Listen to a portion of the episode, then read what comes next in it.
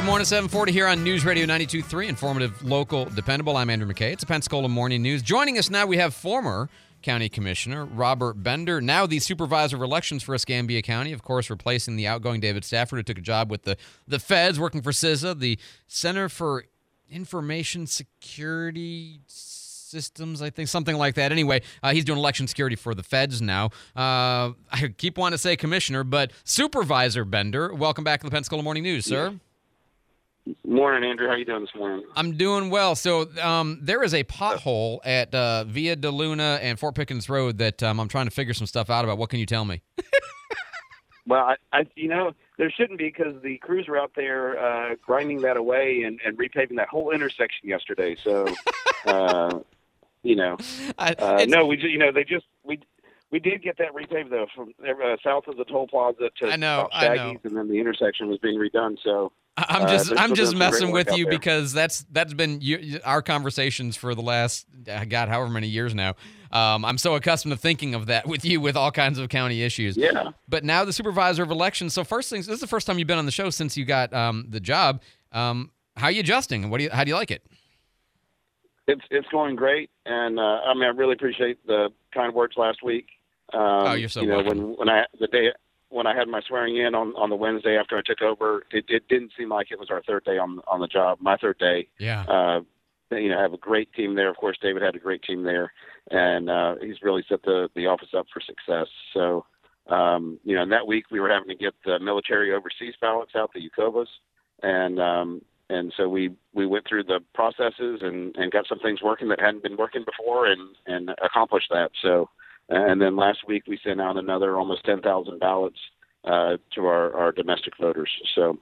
Um, it- it's been a busy, you know, three weeks. Uh, we're training poll workers, getting them ready for early voting and, and election day, and um, and, and on top of just just getting a understanding of, of everything that uh, that I didn't know, and getting tuned in with uh, with the state, uh, with the other supervisors of elections, and, and things like that. So Now you have been on the canvassing board before, of course. Uh, that's one of the duties of the county commissioners is when they're not in an election year. And um, my my question for you is if the job is 100% of the totality of the things that you're going to need to know. What percentage did you know already as an outsider slash county commissioner slash canvassing board member? I I don't know about an actual percentage, but you know, I was there for the 2020 presidential election, so I, I went through three election cycles. So, of course, the the lead up time, um, you know, we're we're learning the statutes um, for that process. Uh, you know, you I have to take a, a training course, course. um, do signature verification and things like that. Uh, for, as a canvassing board member, uh, I had done all those things already because I was I was on the canvassing board again this year, um, and um, but I also paid attention to the process.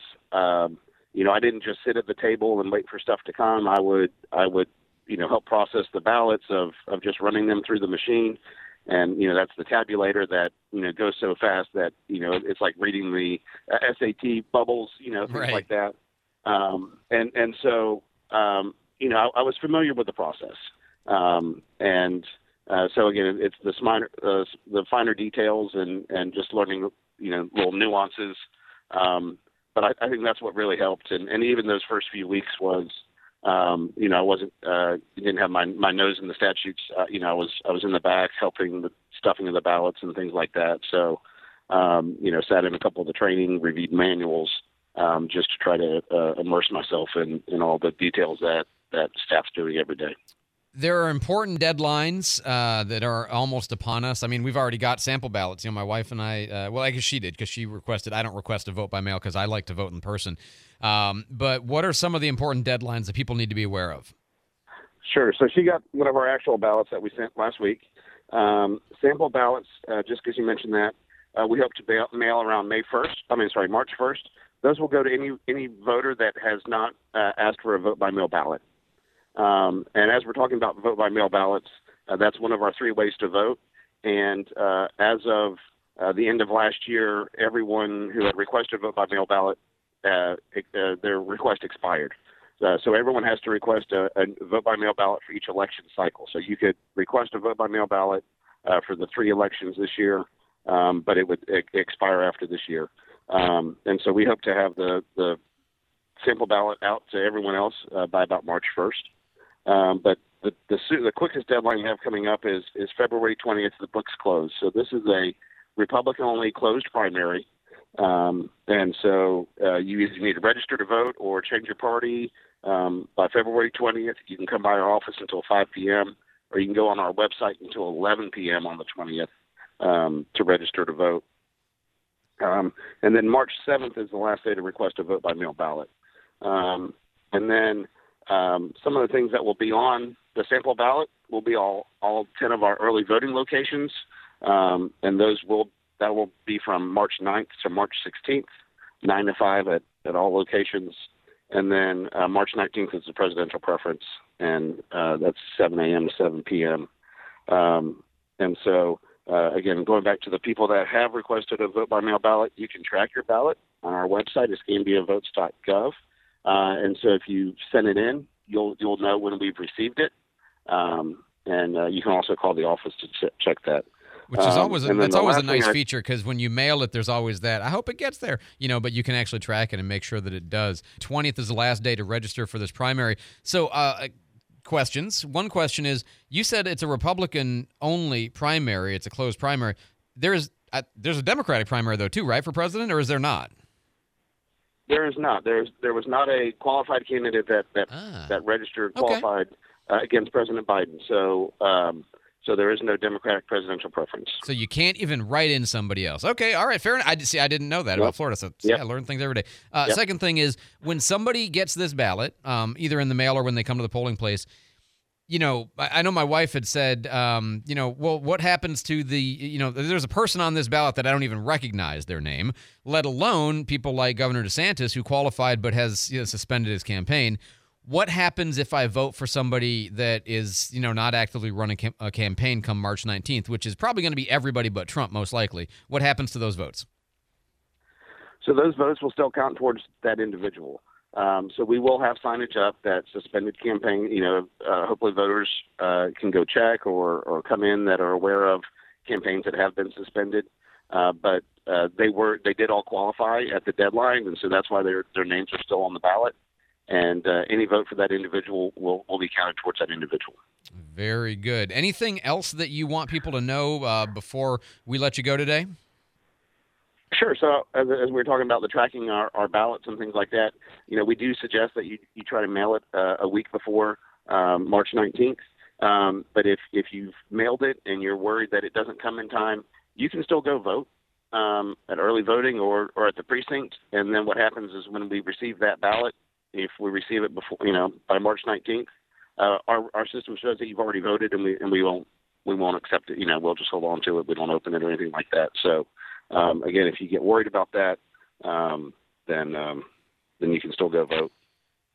Very, um, very good. And I think that's uh, that's about it. Perfect. Well, uh, welcome to the job. I am gonna I am gonna take a, a, moment of privilege here for a second. And you and I have known each other a fair amount of time. Uh, I you know I've always thought that you were a very good source of information, and you know certainly capable of what you did as a county commissioner.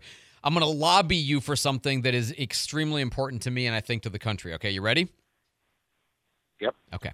Uh, I don't know how familiar you are with the concept of it's sometimes called instant runoff voting, sometimes it's called ranked choice voting, but it's the idea that instead of voting bubble for one person, you rank all of the candidates one, two, three, four, five in the order you would like them if able. It's a system that's used in some countries and some states and some small areas or whatever. Um, I am adamantly like I'm convinced of the value of this more than anything else I believe in politics right now.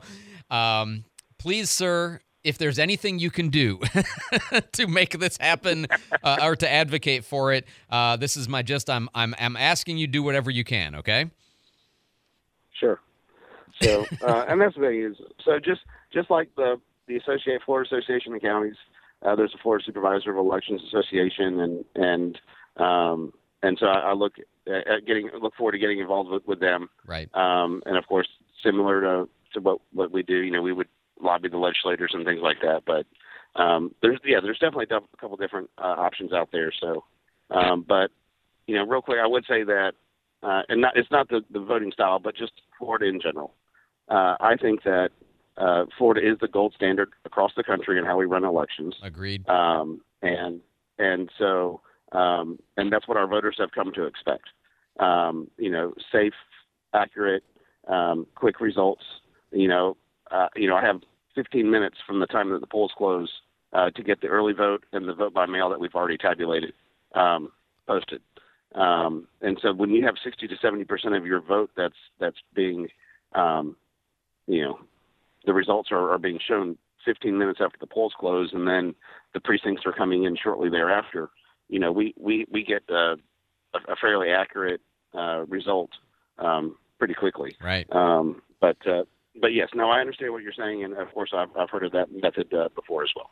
Well, very good. Well, it is the most important thing in our political system. The right to speak matters. The right to carry a gun matters. The uh, right to, um, you know, have the charges announced against you in a trial by jury. All of these things matter, but pretty much all of that doesn't matter if we don't have the ability to vote and have an accurate tally of who we vote for and put them in power properly. So you are a safeguard of one of the most important elements of our system and liberty. And so I appreciate that you're doing the job. Robert Bender, our supervisor of elections in Escambia County. Sir, thanks for the time this morning. We'll look forward to talking to you again soon.